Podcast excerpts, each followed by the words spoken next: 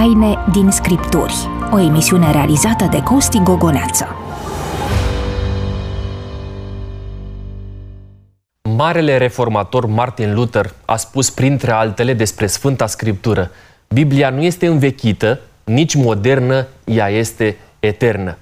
Sunt pastorul Costi Gogoneață și vă spun cu responsabilitate și de această dată că bătălia pentru scripturi a început în studioul nostru, dar ea continuă cu precădere în casa dumneavoastră. Mă bucur că ne urmăriți atât pe Speranța TV, pe Facebook sau pe YouTube, că ne ascultați pe Radio Vocea Speranței sau pe podcast Taine din Scripturi. Sunt încântat să-i salut și să le spun uh, bun revenit în platoul emisiunii Taine din Scripturi uh, celor doi colegi cu care mă simt foarte bine să dialoghez ori de câte ori îi am în platou. Este vorba despre pastorul Daniel Brânzan, responsabilul departamentului de misiuni al Bisericii Adventiste de ziua 7 Mă bucur să te revăd, Daniel. Mulțumesc pentru invitație, să abat cu bucurie. Uh, și conferențiar universitar dr. Laurențiu Moț, rectorul Universității Adventus. Mă bucur să fim din nou împreună, Laurențiu. Și mă bucur. Uh, am selectat uh, următoarea întrebare, intrăm abrupt în uh, dezbaterea noastră, primită pe pagina oficială de Facebook a Bisericii Adventiste de ziua 7 Domnul Andrei Banu ne întreabă așa.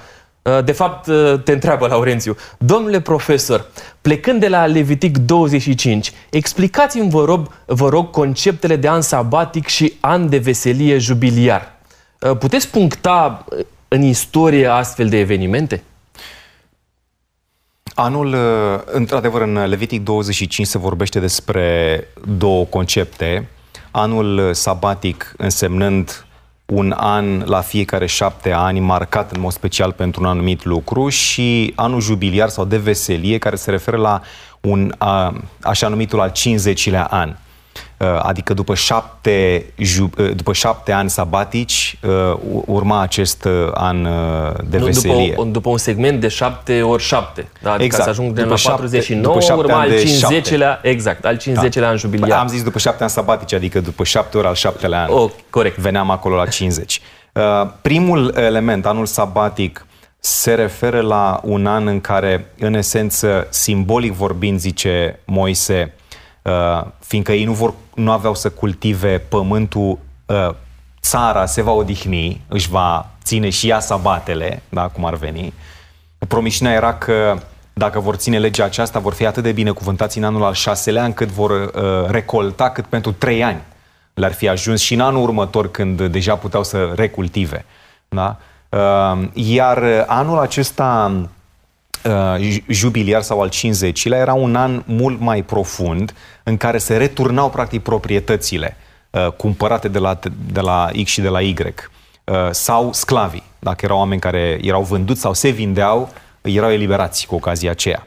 Bineînțeles, pe paguba proprietarului, da? pentru că uh, asta era ideea. Uh, sau dacă, era, dacă se primea ceva în schimb, uh, se primea oricum, mă rog, puțin, să zic așa nu era o afacere, deși unii puteau să transforme asta în afacere. Acum, vis-a-vis de ce s-a întâmplat uh, în istorie după aceea, uh, cele mai bune surse ne spun că nu avem dovezi că Israel a păzit lucrul acesta până în captivitatea babiloniană. Nu zicem că nu a făcut-o, dar nu avem dovezi, dovezi extrabiblice și nici, nici chiar în scriptură nu găsim o, uh, o sărbătoare de genul ăsta. Pe de altă parte, după captivitate avem dovezi istorice că Israelul a păzit cel puțin anul sabatic. Nu știm de ani jubiliari. Dar, de exemplu, Alexandru Macedon, uh, pe de-o parte, și Iulius Cezar, pe de altă parte, da? în două nume sonore din lumea greacă și lumea romană, uh, regi, da?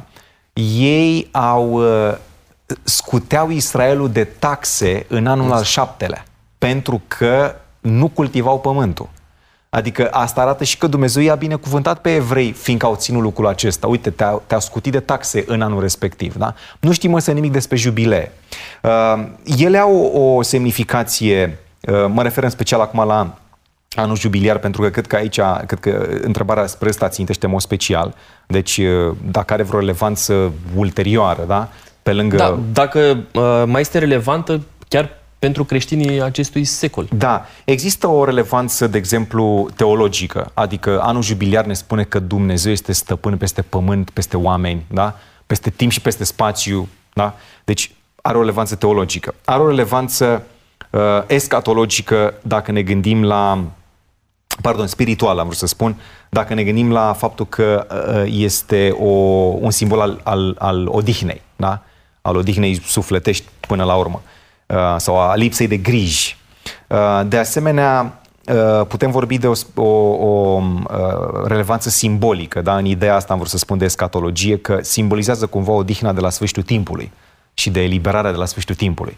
Dar dacă este vorba, adică de exemplu, va fi de... un jubileu uh, da, infinit. Corect. Dar dacă este vorba despre calcularea timpului sfârșitului, că nu, nu, nu mi-e clar dacă asta cumva țintește și uh, întrebarea, dar dacă e vorba de calcularea timpului sfârșitului pe baza jubileelor, trebuie să vă spun că lucrul acesta este, este în întregime speculativ. Fără să spun că, cum să zic, omul care, face, care ar face așa ceva nu este sincer, nu umblu la, la lucrul acesta, dar nu avem dovezi în scriptură că jubileele sunt instrumente cu care să calculăm timpul. De, de altfel, prin anii 80, în America...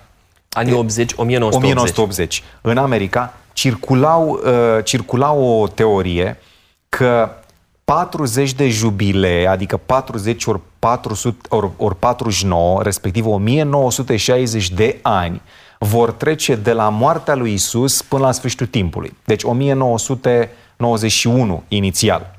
După care, fiindcă nu s-a întâmplat nimic atunci, uh, grupurile acestea care susțineau treaba asta au mutat începutul și au zis nu, trebuie să înceapă de la anul 34, de când se termină profeția aceea de 490 de ani din Daniel, capitolul 9. Da? Și au ajuns la 1994. Și fiindcă nu s-a întâmplat nici atunci, au continuat mai departe. Dar uh, observați că există elemente uh, uh, absolut subiective. De ce 40 de uh, jubilee? Sigur că cifra 40 o găsim în Scriptură că 40 de ani a înconjurat Israelul uh, pustiul, pustiul până când a intrat în Canaan. Ok, dar scrie undeva că trebuie să facem așa cu jubileele, de când începem? Nu? O, să găsi, o să tot găsim speculații de genul acesta uh, față de care trebuie să fim critici uh, și precauți. Adică dacă cineva vrea să calculeze vorba uh, profesorului Florin Lăiu, uh, s-ar putea ca într-o zi uh, cineva să aibă dreptate, adică să se întâmple cum a prezis, dar va fi o coincidență. Nimic mai mult, da. pentru că uh, chiar acum mă uitam în, uh, în Biblie, Matei 24 cu 36 ne spune foarte clar, sunt cuvintele Mântuitorului Iisus Hristos, Corect. nu e așa? Corect, că nu se știe Nimeni nici... nu știe ceasul revenirii Da, dar știți ce spun de, uh, oameni din cercul acesta? Uh, putem să știm anul. Nu știm ziua și ceasul, ca să spune textul, dar putem să știm anul. Ok, dar nici măcar lucrul acesta nu reiese undeva că putem să facem. Da? Pentru că uh, dacă vreți, o, o, o luăm într-un sens mai larg, fapte 1 cu 7. Nu este treaba voastră să știți vremurile și soroacele. Vremuri care se traduc uneori în, în limba ebraică cu ani. Da? Nu este treaba voastră să știți anii sau evenimentele. Corect. Ce trebuie să facem noi este să fim pregătiți pentru momentul revenirii Sigur. Domnului nostru Isus Hristos. Vă chem pe dumneavoastră și cu această ocazie să vă alăturați emisiunii noastre, proiectului nostru media uh, Taine din Scripturi. Uh, așa cum știți, uh, puteți distribui, ne puteți scrie întrebările dumneavoastră, puteți să ne fiți aproape. Um, vă aminteam în edițiile trecute despre faptul că ne puteți scrie chiar și pe WhatsApp 0747 242 542. Am primit și un mesaj din partea doamnei Maria Niță pe YouTube-ul oficial al um, televiziunii Speranța TV. Mulțumim pentru emisiune, fiți binecuvântați de Domnul nostru Isus Hristos. Este o onoare pentru noi și o primim ca o responsabilitate de a duce mesajul așa cum este el scris în Sfânta Scriptură către uh, toți cei care ne urmăriți. Uh, avem de asemenea o, o temere că nu vă putem uh, răspunde la întrebările pe care dumneavoastră Uh, le aveți în minte în momentul de față, pentru că emisiunea aceasta este înregistrată, dar vă garantăm că vom prelua întrebările dumneavoastră, dilemele dumneavoastră, motivele de rugăciune în emisiuni speciale, așa cum v-am obișnuit deja, sau în ediții um, clasice, la începutul emisiunii, o întrebare sau două ce vor veni uh, pe una din uh, rețelele sociale pe care dumneavoastră alegeți să ne scrieți. Este momentul să îl vedem, să-l auzim pe Răzvan Lup în um, rubrica de introducere a subiectului din această ocazie.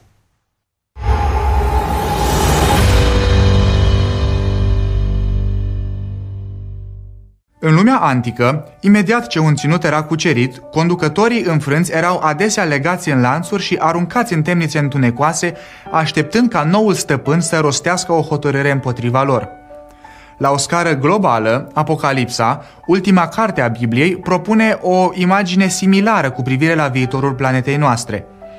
Ea dezvăluie că planeta va fi transformată într-o imensă zonă de detenție pentru spiritele demonilor.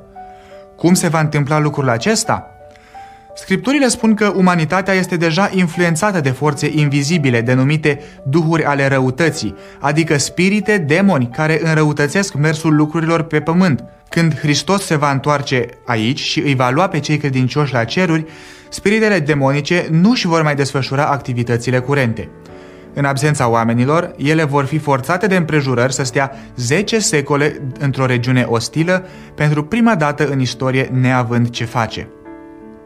În aceeași perioadă, Biblia spune că cei drepți vor fi preoți ai lui Dumnezeu și ai lui Hristos în ceruri. Activitatea de bază a preotului este să combată păcatul și să proclame cunoștința despre Dumnezeu. În ceruri, cei mântuiți vor avea acces la partea necunoscută din istoria păcatului. Ei vor cunoaște motivațiile din spatele faptelor, vor consulta dosarele istoriei și, după acest studiu aprofundat, vor fi invitați să evalueze hotărârile luate de Dumnezeu. Experiența lor cu păcatul în viața trăită pe pământ, precum și noile cunoștințe acumulate în ceruri, îi vor califica să avizeze hotărârile curților cerești. Din perspectiva luptei între bine și rău, între Hristos și satana, câștigul cel mai mare va fi că în timpul mileniului, persoanele cele mai competente și mai experimentate vor avea pentru prima dată ocazia să analizeze apariția accidentală a păcatului și desfășurarea ulterioară a acestuia. Cunoașterea acestui fenomen va fi împărtășită mai mult ca niciodată. Pentru orice om însetat de cunoaștere și cercetare, perioada celor 10 secole va fi o încântare intelectuală. Investiția afectivă în relația cu cei dragi, cu strămoșii familiei, cu ființele îngerești și cu Isus însuși este fără putință de anticipat, iar mediul de viață de acolo va întrece tot ceea ce își poate imagina omul mai frumos.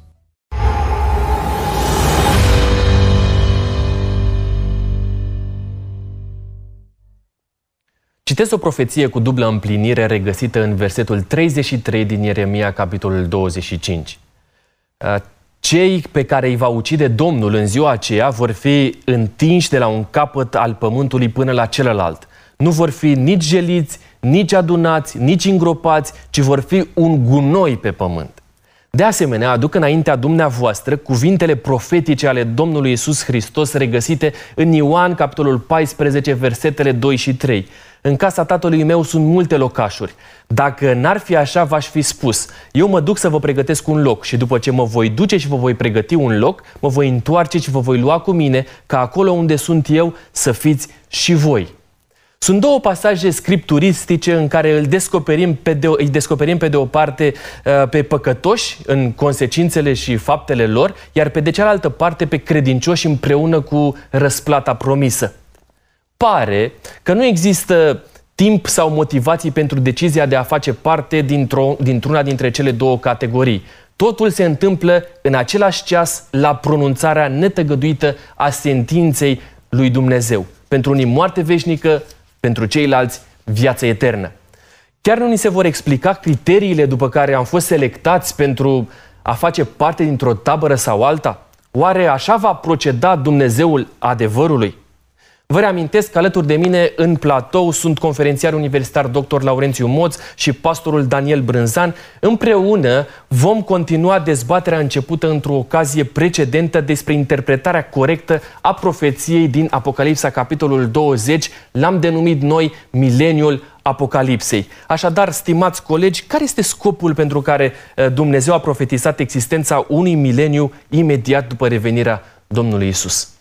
Pe scurt, mileniul este o perioadă de după a doua venire în care um, pe de o parte are loc o judecată uh, descrisă în principal în versetul 4 din Apocalips 20 și pe de altă parte mai este o altă imagine utilizată acolo, uh, imaginea domniei, uh, adică a, a conducerii uh, de o mie de ani împreună cu Hristos.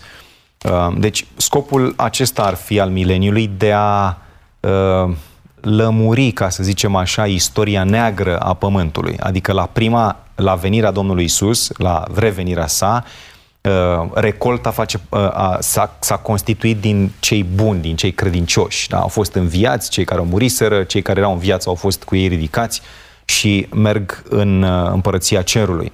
Dar ceilalți care au murit de-a lungul istoriei au murit de, cum să zic, de moartea asta biologică. Ei n-au încheiat uh, viața lor uh, uh, în, în toți termenii, ca să zicem așa. În mod normal, uh, în foarte multe lucruri, Scriptura promite că fiecare va fi judecat după faptele lui. Bun sau rău, nu contează.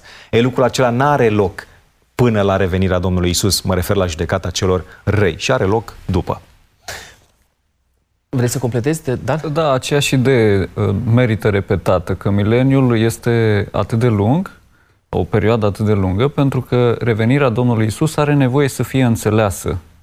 Și revenirea Domnului este un eveniment atât de mare, cel mai mare din istoria trecută de atunci, încât are nevoie de timp pentru a fi procesat, pentru a fi înțeles. Și mileniul oferă acest timp.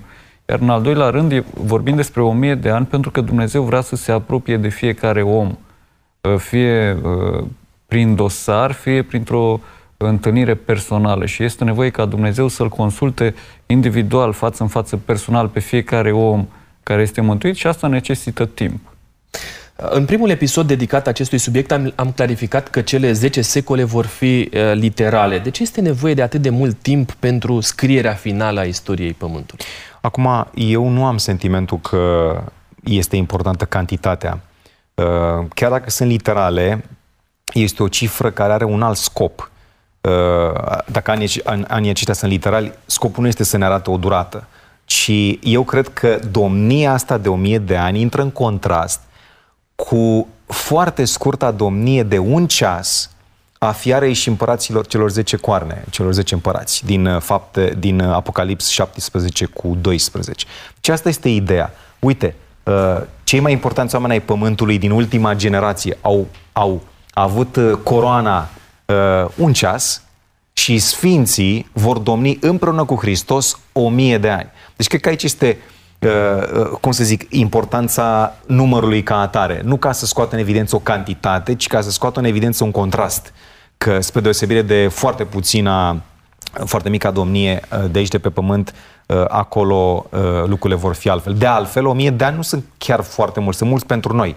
Adam a 3930, Noia 3950, uh, Metusala 969. E o viață de om, dacă vreți, de la începuturi. Da, vorbeam despre asta și în ediția precedentă legat de subiect, pentru că este important să analizăm aspectul acesta al faptului că există totuși o simbolistică și pentru uh, noi oamenii, cei care trăim astăzi, uh, cei mai mul, cei mai uh, longevivi dintre noi undeva la 80, 90, spre, hai să zicem, 100 a mai crescut uh, speranța de viață, pare mult uh, aceste 10 secole. Dar cu toate astea, în economia scripturii, lucrurile sunt foarte, foarte simple. Mai ales că în acești o mie de ani nu prea există păcat, adică oamenii care sunt în ceruri nu mai păcătuiesc, pe pământ nu este niciun om care să păcătuiască, iar satana este limitat în activitatea lui. Deci nu este în mod special o istorie a păcatului. Iar ca timp, o mie de ani este infinitez, este aproape de zero, infinitezimal. Adică în comparație cu veșnicia e nici nimic. O, o să urmeze și veșnicia și noi o să discutăm despre ea într-o ediție următoare. Profeția apocaliptică, implicit, are de-a face și cu noi oamenii și nu putem să ieșim din ecuația asta. Conform Scripturii, care va fi rolul nostru în uh, acele timpuri? Uh, dacă înțeleg bine, în acele timpuri de dinainte de mileni, adică de dinainte de revenirea lui Isus, da? Da, dar în același timp ne implică pe unii da, dintre noi corect. și în perioada mileniului. Eu am în minte uh, față în față capitolul 13 din Apocalipsa și capitolul 14. Am să mă refer mai mult la 14 pentru că vizează răspunsul. Ideea este că în capitolul 13 ni se prezintă ce fac puterile răului la sfârșitul timpului și capitolul 14 ne prezintă ce face rămășița sau uh, biserica lui Hristos de pe pământ de la timpul sfârșitului. Ce face? Rolul ei este Uh, în mod special trebuie văzut în contextul uh, versetelor, capitolul 14, da, versetelor 6 la 12, și anume a, a propovăduirii uh, celor trei mesaje îngerești cuprinse acolo. Este rolul bisericii este de a ajunge la toate națiunile, așa cum și semnul fiarei va ajunge la toate națiunile, da, este lupta asta dintre două forțe, cu mesajul Evangheliei lui Hristos, așa începe Evanghelia veșnică despre care este vorba acolo și care aduce în atenția uh, omenirii câteva elemente esențiale care au fost uitate de-a lungul timpului, pentru că cei drept uh, nu toți uh, punem în cuvântul Evanghelie același lucru. Și din perspectiva Scripturii, Evanghelie nu înseamnă doar iubire, ci înseamnă și dreptate, înseamnă și judecată, înseamnă și responsabilitate față de legea lui Dumnezeu. Daniel? Biblia spune că ei vor fi preoți ai lui Dumnezeu și ai lui Hristos și vor împărăți cu el o mie de ani. Am un prieten care și-ar dori să meargă în ceruri doar pentru mie aceasta de ani, pentru că este o perioadă academică. În primul rând, ai ocazia să te cunoști pe tine însuți. Este un timp de autocunoaștere la nivel de excelență. Doar că dacă a ajuns acolo pentru o mie de ani, va trebui să îndure și veșnicie alături de Hristos. Apoi este vorba despre cunoașterea întregii familii omenești, de la început până la sfârșit. Să faci cunoștință cu toate rudele tale. Asta este foarte frumos. Și apoi poți să înțelegi istoria așa cum a fost ea. Deci este o perioadă de adaptare. Acești o mie de ani sunt ca să ne înțelegem mai bine pe noi înșine, să înțelegem pe toți ceilalți și să-L înțelegem pe Dumnezeu. Și unii vor avea șansa să nu schimbe meseria, adică vor fi preoți și împărați. Asta spune ceva despre activitatea lor de acolo. Sunteți curios să aflați ce cred oamenii că se va întâmpla cu uh, cei care vor face parte din istoria acelor vremuri? Pentru că Andreea Stanciu, colega noastră, a mers pe stradă și uh, a adresat o întrebare tocmai în uh, zona aceasta uh, cu privire la subiectul pe care noi îl tratăm în ocazia de față, așa că vă doresc să urmărim materialul pentru a ne clarifica ce spun oamenii cu privire la dilema pe care noi am lansat-o.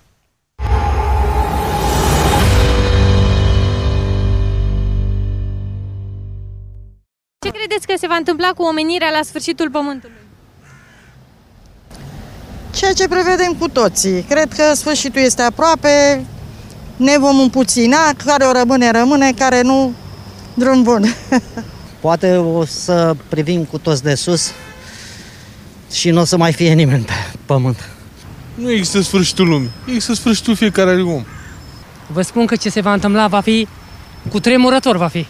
Ăsta acum e sfârșitul lumii care e cu pandemia. Nu știm când va fi uh, sfârșitul Pământului. Ne vom distruge singuri. Asta înseamnă. Omenirea se va distruge singură din cauza că nu vom mai avea ce mânca, nu vom avea resurse și asta va fi. Cu omenirea la sfârșitul Pământului? Păi noi nu știm ce facem săptămâna viitoare, mă întrebați de omenire la sfârșitul Pământului. Ce se întâmple? Se prăbușește. Se termină. Păi nu știu dacă se sfârșește Pământul nu văd uh, cine a spus că se sfârșește pământul. Adică nu, nu se va sfârși. Numai că oamenii se mai îmbolnăvesc, mor și așa mai departe. Ce ne știe? Suntem prea mici pentru asta.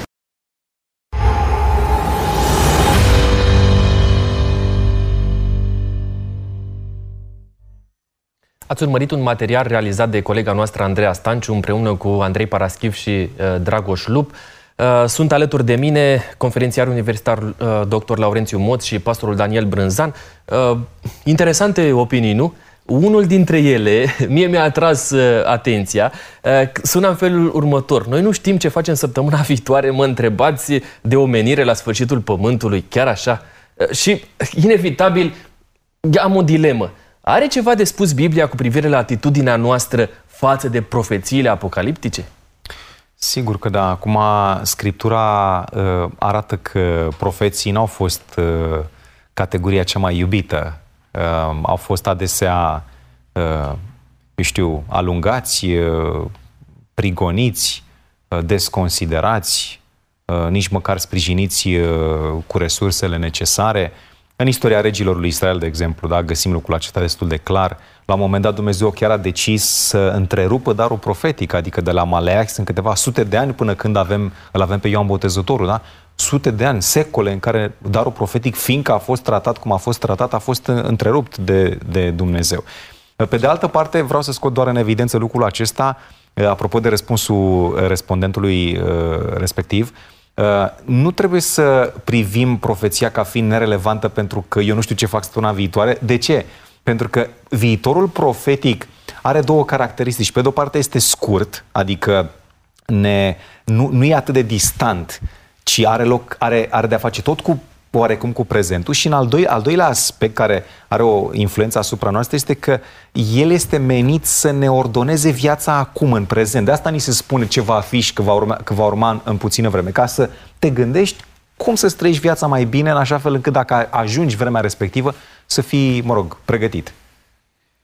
Biblia recunoaște în numeri capitolul 12 că atunci când ne ocupăm de profeție avem de-a face cu subiecte foarte grele. Atunci când trebuie să interpretezi un vis sau o vedenie, asta este foarte dificil, este pentru experți.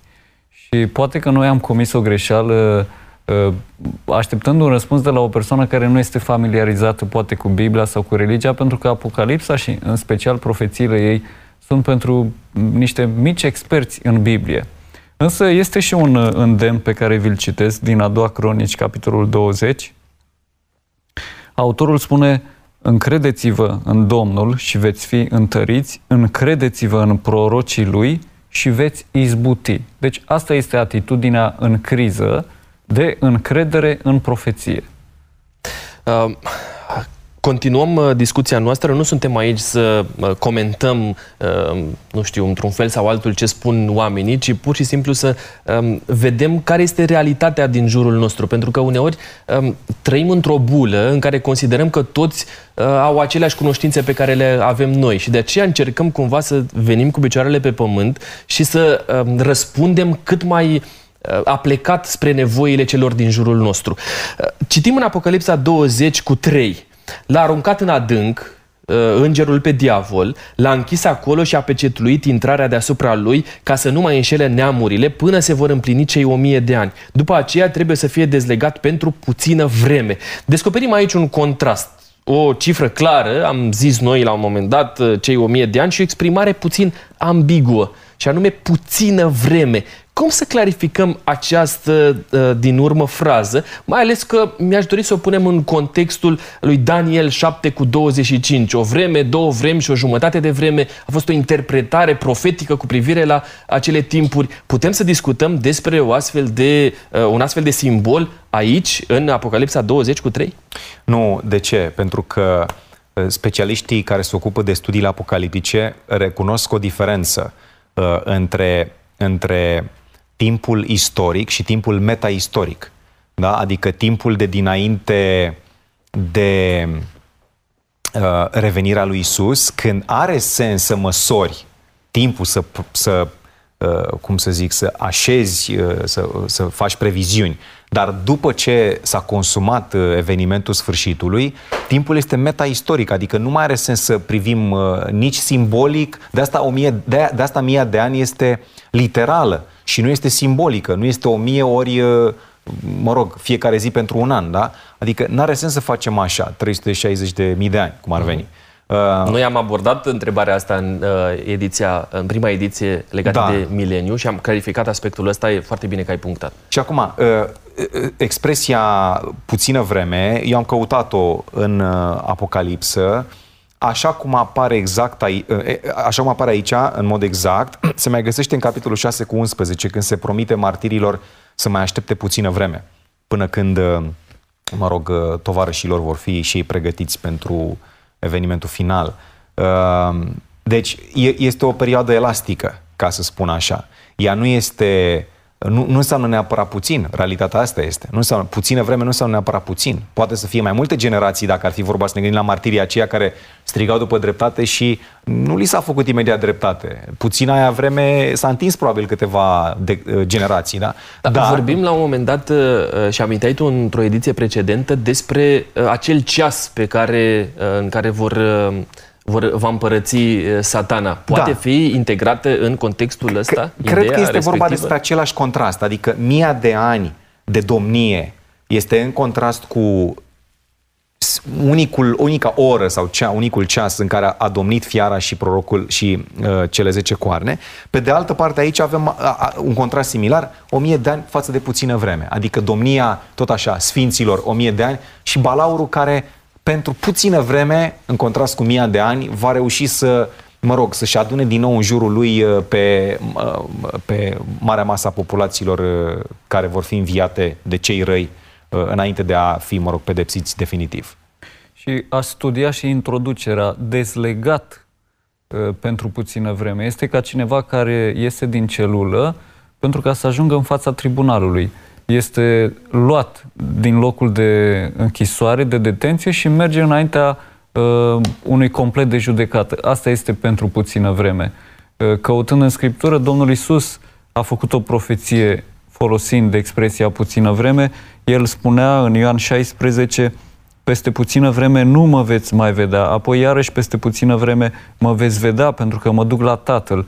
Și din context ne dăm seama că este vorba de cele trei zile când a fost în mormânt.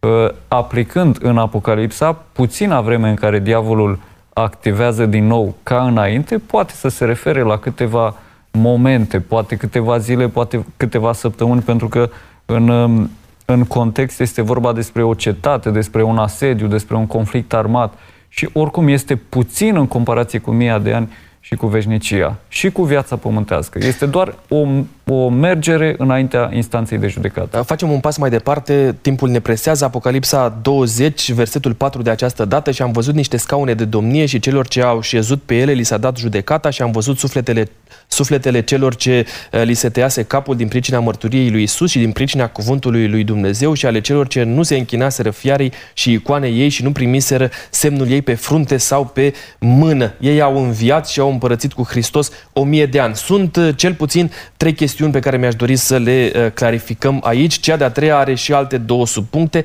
Uh, s- uh, Sunt uh, expresiile următoare. Scaune de domnie au împărățit cu Hristos uh, o mie de ani. Care ar fi rolul unei asemenea practici? Răspunsul meu este scurt. Uh, Este împlinirea promisiunii lui Isus din uh, Apocalips 3 cu 21, celui ce va birui, voi da să șadă cu mine pe scaunul meu de domnie, după cum și eu am biruit și am șezut cu tatăl meu pe scaunul, pe scaunul lui de domnie. Este dovada celui mai mare favor. Adică este pur și simplu încununarea biruinței, răsplata cea mai mare a celor care au biruit spiritual și au iște învingători. Uh, Sufletele celor ce li se taie capul mai este o expresie, din câte am înțeles, uh, Dan, ce am mai discutat noi într-o ediție dedicată uh, acestor aspecte, uh, sufletele nu trăiesc independent de trup sau nu e chiar așa? Sufle, e puțin retoric. Da, sufletele nu trăiesc independent de trup. Biblia spune clar că sufletul moare și sunt cel puțin 100 de pasaje în Biblie, am numărat eu, în care ni se spune clar că sufletul moare, că este muritor, în timp ce nu este nicio expresie de suflet nemuritor. Dar acolo este un detaliu, domnul profesor poate să explice mai bine, în timp ce sufletele acestea așteaptă, ei au înviat. Adică nu se referă la sufletele care au înviat, ci se referă la ei. Este vorba de altcineva care înviază. Da, dacă îmi permiteți o m- foarte mică incursiune într-o, într-o chestiune un pic mai tehnică. Este o expresie uh, în, în gramatica oricărei limbi care are cazuri, uh, este, se, se știe, este o expresie genitivală, cu un, cu un substantiv în genitiv. Uh, Vreau să vă spun că există multe tipuri de uh, explicații, de interpretare ale acestor construcții genitivale și unul dintre ele este relevant pentru discuția noastră. Se numește genitiv explicativ. De exemplu, dacă cineva zice țara Egiptului, ă, asta egal, e- echivalează cu Egiptul. Nu înseamnă că Egiptul este altceva care are o țară. Da? Sau, dacă zice cineva, cum a zis Isus, Ioan 2 cu 21, temp, ă, sau ă, Ioan despre Isus, templul trupului său, n-a vrut să spună decât trupul său. N-a vrut să spună că trupul lui Isus are un templu, așa, mistic, ci templul trupului înseamnă trupul. Da? Sau dacă zice Ioan în Apocalips 1 cu 3 cuvântul prorociei, nu vrea să spună decât prorocia. Nu vrea să spună că prorocia este nu știu ce care are un cuvânt și mai are și alte lucruri. Deci când zicem sufletele celor care au li se, că, cărora li s-a tăiat capul. Nu vrem să spunem decât cei cărora li s-a tăiat capul. E același tip de construcție genitivală care este ex, explicativă. Da? De fapt, dacă citești cu atenție, că asta cred că a vrut să spună și colegul nostru, Dan, uh, în, uh, în întregul verset, se arată foarte clar că uh, sufletele celor care li se, tă, li se tăiase capul, ei sunt cei care au care au L-au care nu s-au Hristos? închinat uh-huh. care nu s-au închinat. Deci nu sufletele. Să nu s-au închinat fiarei. Adică și acordul gramatical este făcut cu cei care, cu, cu masculinul ăla, cu, cu, cei, cu grupul ăsta general care s-au, care, cărora li s-a tăiat capul. Ei nu s-au închinat fiarei, da? Adică nu e vorba despre niște niște, nu știu, energii care niște nu s-au închinat. niște duhuri. Adică niște... dacă, du, cum, cum nu s-au închinat duhurile? Unde erau duhurile? Au înviat oamenii, nu sufletele. Corect, corect. Foarte bine punctat uh, lucrul acesta și ne ajută în uh, tabloul general. Um, ultima frază pe care mi-aș dori să o analizăm, pricina mărturiei lui Isus și din pricina cuvântului lui Dumnezeu și ale celor ce nu se închinaseră fiarei și icoane ei și nu primiseră semnul ei pe frunte și pe mână. Ce reprezintă mărturia lui Isus? Tot așa un răspuns foarte scurt. 19 cu 10 în Apocalipsa ni se dă o interpretare că mărturia lui Isus este spiritul profeției, adică uh, biserica caracterizată de, acest, de această, de poruncile lui Dumnezeu și mărturia lui Isus, arată că deține, biserica respectivă deține darul profetic, este uh, îmbogățită cu darul profetic. Cineva dintre ei are darul profetic, cum ar veni. Dar mai există și un sens mai larg, și anume mărturia lui Isus înseamnă mărturia despre Isus, da? nu pe care a dat-o Isus, ci despre el. Este o, tot o formulă genitivală, cum am vorbit anterior, care are multe ramificații.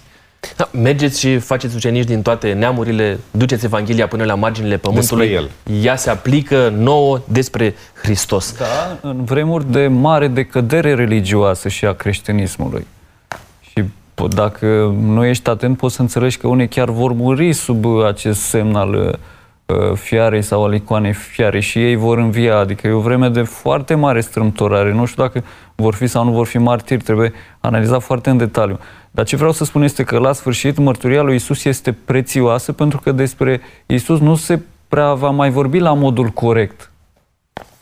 Se va vorbi în numele Lui, vor fi Hristoși mincinoși, dar Isus cel adevărat, Isus cel din ceruri, Isus cel istoric, va fi contrafăcut cumva și atunci aceștia care sunt ai lui Isus au un ajutor suplimentar. Ajutorul acesta este spiritul profeției. Apocalipsa 19 cu 10 scrie Mărturia lui Isus este Duhul prorociei, cum a citat uh, Laurențiu din memorie. Adică la vremea sfârșitului ai nevoie de ceva energizant, ceva în plus și asta este profeția care te ajută, dar asta nu este pentru oricine, este pentru cei avansați în cunoașterea Scripturii. Da, asta facem noi acum. Da. Aducem înainte Asta a celor care să ne facem. urmăresc uh, clarificări cu privire la profeție.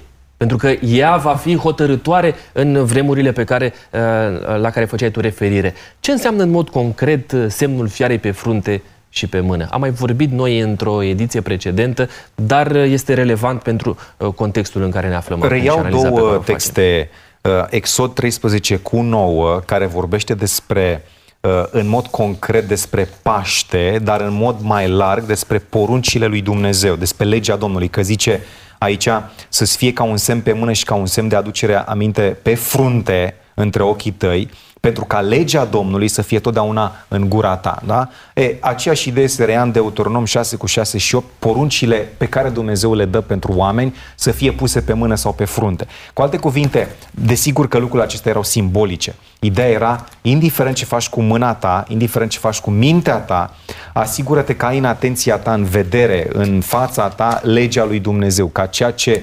produci, uh, gândești sau faci sau vorbești, mă rog, uh, să reflecte legea aceasta. De aceea, cred că semnul fiarei uh, uh, din perspectiva acestei expresii se referă la o lege falsă a lui Dumnezeu, o contrafacere a legii lui Dumnezeu, o lege a lui Dumnezeu incompletă, o lege puțin schimbată. Pentru că diavolul știe că dacă uh, faci uh, puțin, uh, dacă îndeplinești legea lui Dumnezeu uh, 99% vei fi pierdut. Da? Și atunci intenționează să o schimbe puțin undeva și să o declare ca fiind uh, a, din partea lui Dumnezeu. și să o schimbe undeva într-un articol esențial, într-un articol central. Pentru că dacă lovești acolo unde este uh, esența, poți să strici totul în jur. Dar semnul fiare este și... Putem puncta esența asta? Da. da. Spune, te rog, și că și am... Esența asta se referă la... Um, să spun cumva, uh, ca să fie foarte... să încerc să fie foarte bine, uh, veți evalua după aceea. În creștinism este o mare contrafacere cu privire la istoria Noului Testament. Se consideră, pe baza anumitor surse interpretate în mod subiectiv, că apostolii ar fi ținut ziua Duminicii. După o perioadă de câteva sute de ani, în creștinism s-a practicat uh, uh, cinstirea Duminicii. Astăzi, majoritatea creștinilor respectă Duminica. Ori, după Vechiul și Noul Testament și după practicile întemeietorului creștinismului, Domnul Isus Hristos, asta este o mare minciună, adică ziua Duminicii nu, nu este inspirată din Biblie. Iar la sfârșit se consideră că va fi o unire a forțelor politice și religioase care vor implementa un sistem de închinare sau parte a unui sistem de închinare care va onora o zi falsă de închinare și de odihnă. Și când se va întâmpla asta la modul general, cumva nu va mai fi, ă, ă, asta înseamnă că totul este putred în jur și atunci este momentul ca Dumnezeu să intervină. Dar trebuie, te rog, dăm voie să spun și asta, semnul fiare este ceva ce nu se înțelege acum de nimeni în mod deplin. Pentru că este un principiu în profeție pe care îl citesc din Evanghelia după Ioan 14, spunea Iisus, v-am spus aceste lucruri acum, înainte ca să se întâmple, pentru că atunci când se vor întâmpla, să credeți. Și ucenicii, chiar când s-au întâmplat lucrurile, nici măcar n-au crezut atunci pe loc, au crezut după aceea. Deci semnul fiare este ceva ce vom putea înțelege mai bine când se va întâmpla. Deocamdată nu s-a întâmplat. Știm ce va fi, avem certitudini în privința asta, dar îl vom înțelege mult mai bine atunci.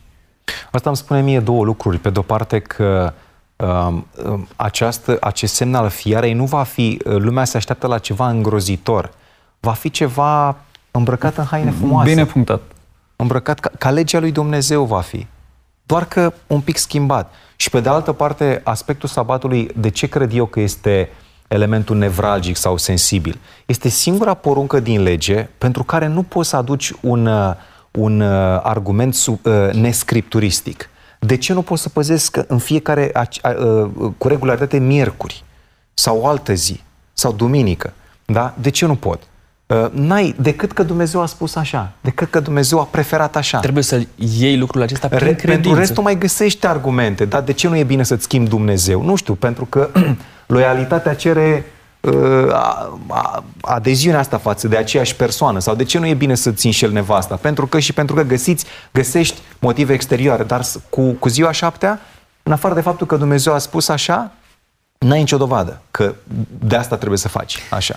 Va fi o bătălie crâncenă pentru a rămâne fideli cuvântului lui Dumnezeu.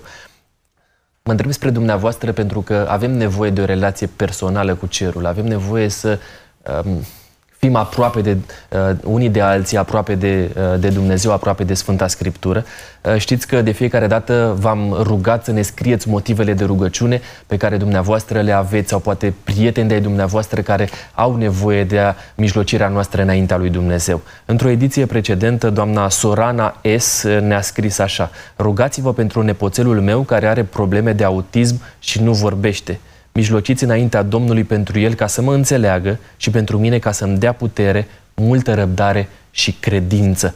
Doamna Sorana, vă asigurăm că ne-am rugat lui Dumnezeu pentru dumneavoastră, pentru nepotul dumneavoastră, pentru sănătatea lui. Uh, avem credință că Dumnezeu va sprijini și vă va fi aproape. Nu uitați de numărul nostru de WhatsApp 0747 242 542. Pasajul din Apocalipsa, capitolul 20, de la versetul 7 la 10, aduce în prim plan câteva um, uh, paragrafe, câteva uh, detalii pe care mi-aș dori să le clarificăm. Cine sunt Gog și Magog? Da, uh, Gog este numele unui împărat, Magog este țara uh, sau pământul pe care el este, peste care este stăpân. Uh, este Gog din Magog, din țara lui Magog. Acum, uh, simbolul este preluat din Ezechiel 38 și 39. Uh, cercetătorii Vechiului Testament spun că, a, a căr- ai cărții lui Ezechiel, spun că până și acolo în Ezechiel, uh, identificarea istorică a acestui personaj uh, a fost uh, a eșuat. Adică au fost încercări, dar nu este nimic concludent. În realitate, uh, numele este un nume de cod, un nume simbolic. Gog este reprezentantul, uh, con- conducătorul unei coaliții păgâne care va ataca Israelul. Asta este, va ataca Israelul re, reabilitat, reclădit, da? Că, pentru că Israel, când, când scrie Ezechiel, este încă în refacere.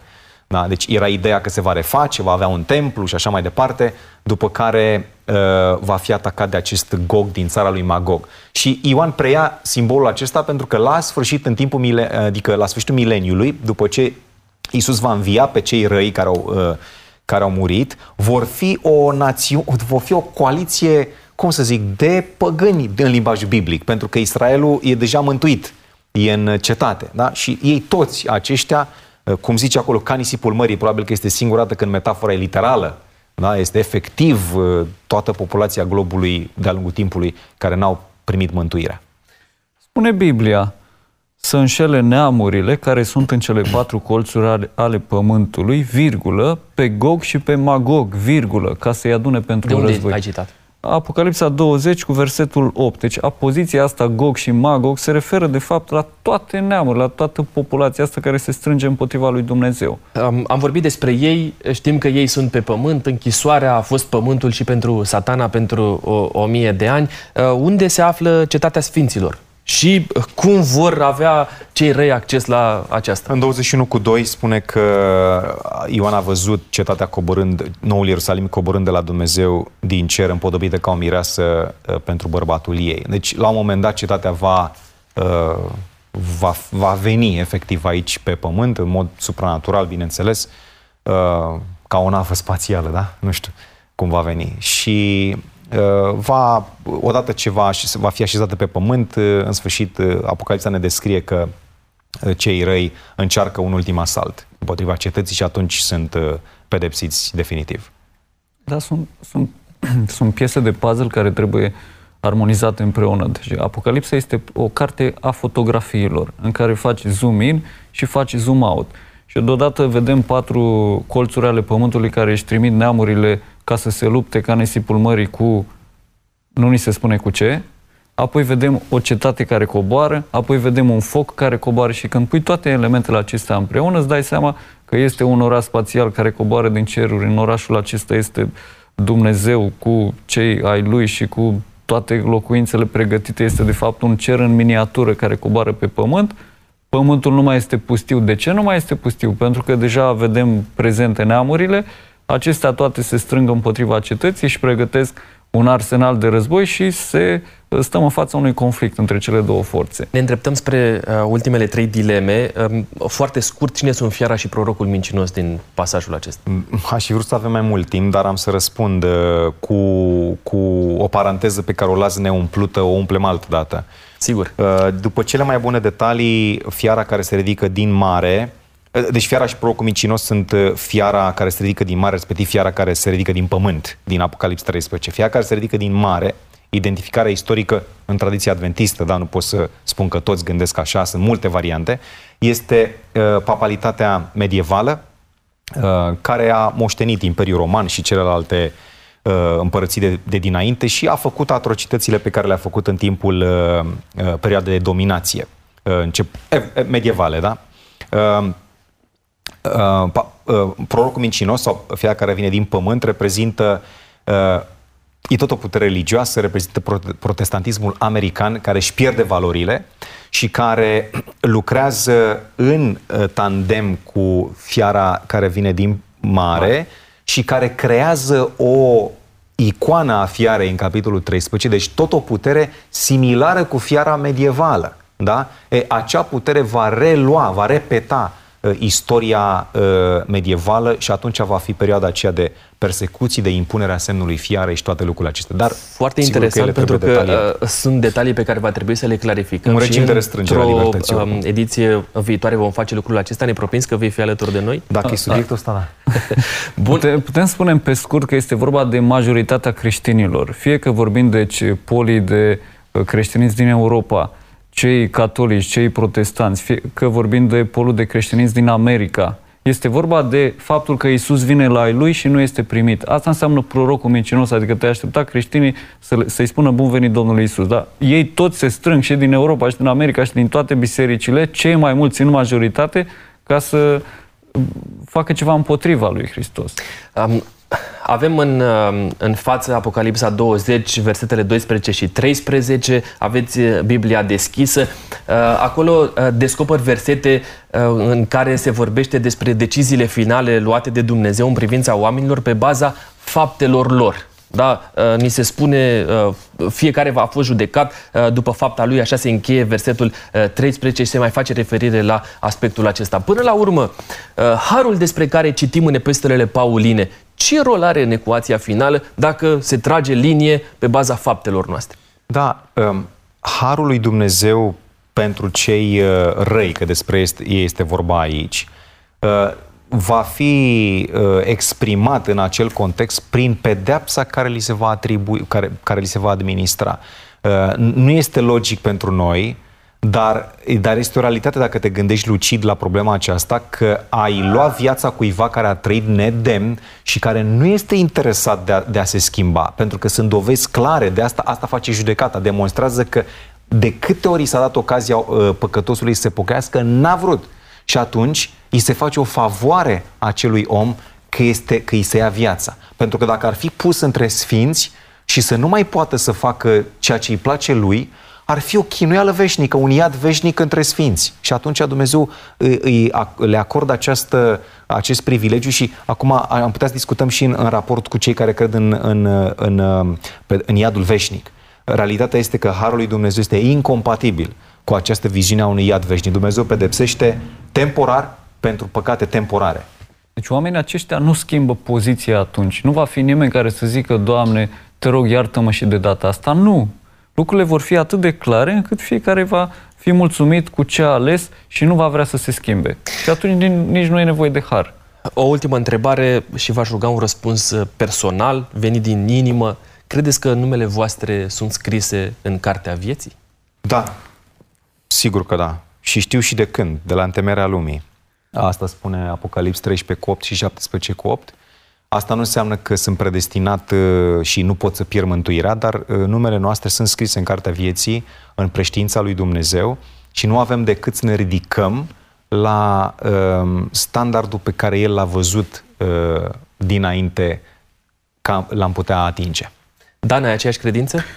Da, în 1994 am făcut un parteneriat public cu Dumnezeu, noi numim asta botez în termeni religioși și mă aștept ca cel puțin de atunci numele meu să fie în Cartea Vieții. În ce condiții credeți că vor fi șterse numele voastre din Cartea Vieții? În Apocalipsa 3, uh, versetele 3 la 5, se explică foarte clar faptul că um, uh, pierderea, uh, ștergerea din Cartea Vieții are de-a face cu faptele nevrednice, faptele care nu, pe baza cărora se face judecata și care nu se ridică la, uh, cum să n-au fost acoperite, hai să spun așa, n-au fost acoperite de neprihănirea lui Isus. Da? În mod normal, niciunul dintre noi nu are dreptul la, la, la viața veșnică și trebuie să apelăm la sângele lui Isus pentru asta. Fiind pastor, citesc cu îngrijorare epistola lui Iacov, în care spune să nu fiți mulți învățători, pentru că veți primi o judecată mai aspră, deci îmi dau seama că este un risc suplimentar. Deci sunt foarte multe condiții în care numele meu ar putea să fie șters, mai multe decât uh, în cazul altora. Mulțumesc mult pentru sinceritate, mulțumesc de asemenea pentru că ați deschis cuvântul înaintea noastră. Dumnezeu să vă poarte de grijă în tot ce faceți. Um, voi concluziona dezbaterea din ocazia aceasta relatându-vă un citat spus de scriitoarea Cory ten Boom, salvatoarea mai multor evrei de la exterminare în timpul celui de-al doilea război mondial și supraviețuitoare a unui lagăr de concentrare nazist. Nu te îngrijora pentru ce nu înțelegi din Biblie. Fii îngrijorat pentru ce înțelegi și nu trăiești. Vă aștept aici și în episodul următor al emisiunii Taine din Scriptură, atunci când vom vorbi despre promisiunea că răul se va sfârși pentru totdeauna. utopie sau realitate. Sunt pastorul Costi Gogoneață și până când ne vom revedea, uh, nu uitați că bătălia pentru scripturi a început în studioul nostru, dar continuă cu precădere în casa dumneavoastră. Harul Domnului Hristos să se reverse asupra fiecăruia. Domnul cu noi!